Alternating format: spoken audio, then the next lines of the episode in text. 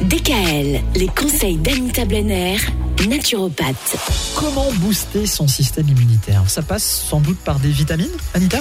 Bien sûr, alors tout d'abord il y a la vitamine A, on la trouve dans les carottes, la mangue, euh, l'abricot, les légumes à feuilles vertes, dans le jaune de l'œuf. Alors bien évidemment, après, il y a la vitamine C, qui est la reine des vitamines.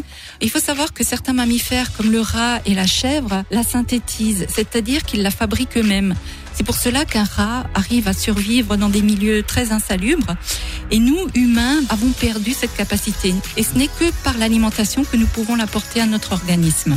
Et ce, tous les jours, car notre corps ne stocke pas la vitamine C. Alors c'est dans quoi qu'on trouve la vitamine C? Elle est présente dans le cassis, dans le persil, les kiwis, les oranges, les poivrons, mais également dans les choux de Bruxelles, à condition qu'ils soient cuits al dente, et dans le brocoli également. Après, il y a la vitamine D. À travers les rayons euh, ultraviolets du soleil, nous synthétisons cette vitamine au travers de notre peau à condition de ne pas avoir de crème solaire et de laisser par exemple le visage et les avant-bras au moins 10 minutes par jour au soleil. Alors vous avez déjà vu un chat qui est au soleil? Il fait souvent sa toilette à ce moment-là, mais en fait, il récupère la vitamine D que le soleil lui a provoquée par le biais de sa peau et il se lèche les poils ainsi pour la récupérer. Ah ouais Alors, on va laisser cette méthode oui, au chat. Parce que si on se met à se lécher notre peau, ça va être moyen. Et donc, on va nous trouver plutôt la vitamine D dans les poissons gras, les anchois, saumon, harengs, maquereaux, sardines. Et surtout, l'aliment le plus riche en vitamine D est l'huile de foie de morue. Alors, je recommande même une supplémentation si l'on ne vit pas sous les tropiques. Hein. alors, évitez les doses de cheval euh, uniques en début de saison automnale, mieux vaut prendre la dose journalière de fin octobre à fin mars. Et en fonction de l'âge et, du poids, la posologie varie. Il vaut mieux consulter à ce moment-là. Pour les oligoéléments, le zinc joue un grand rôle dans le système immunitaire. Alors on le trouve dans les noix, les graines, les graines de citrouille, les noix de cajou, les noix de pécan, les cacahuètes, les pistaches, les amandes, et puis dans les fruits de mer et dans les céréales complètes.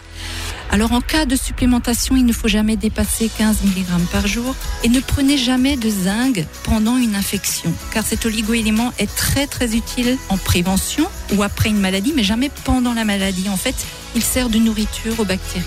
Et puis il y a le cuivre qu'on trouve dans les abats, les fruits de mer, les noix et les graines. Il y en a également dans les céréales à base de son blé, les légumineuses et dans les produits céréaliers complets.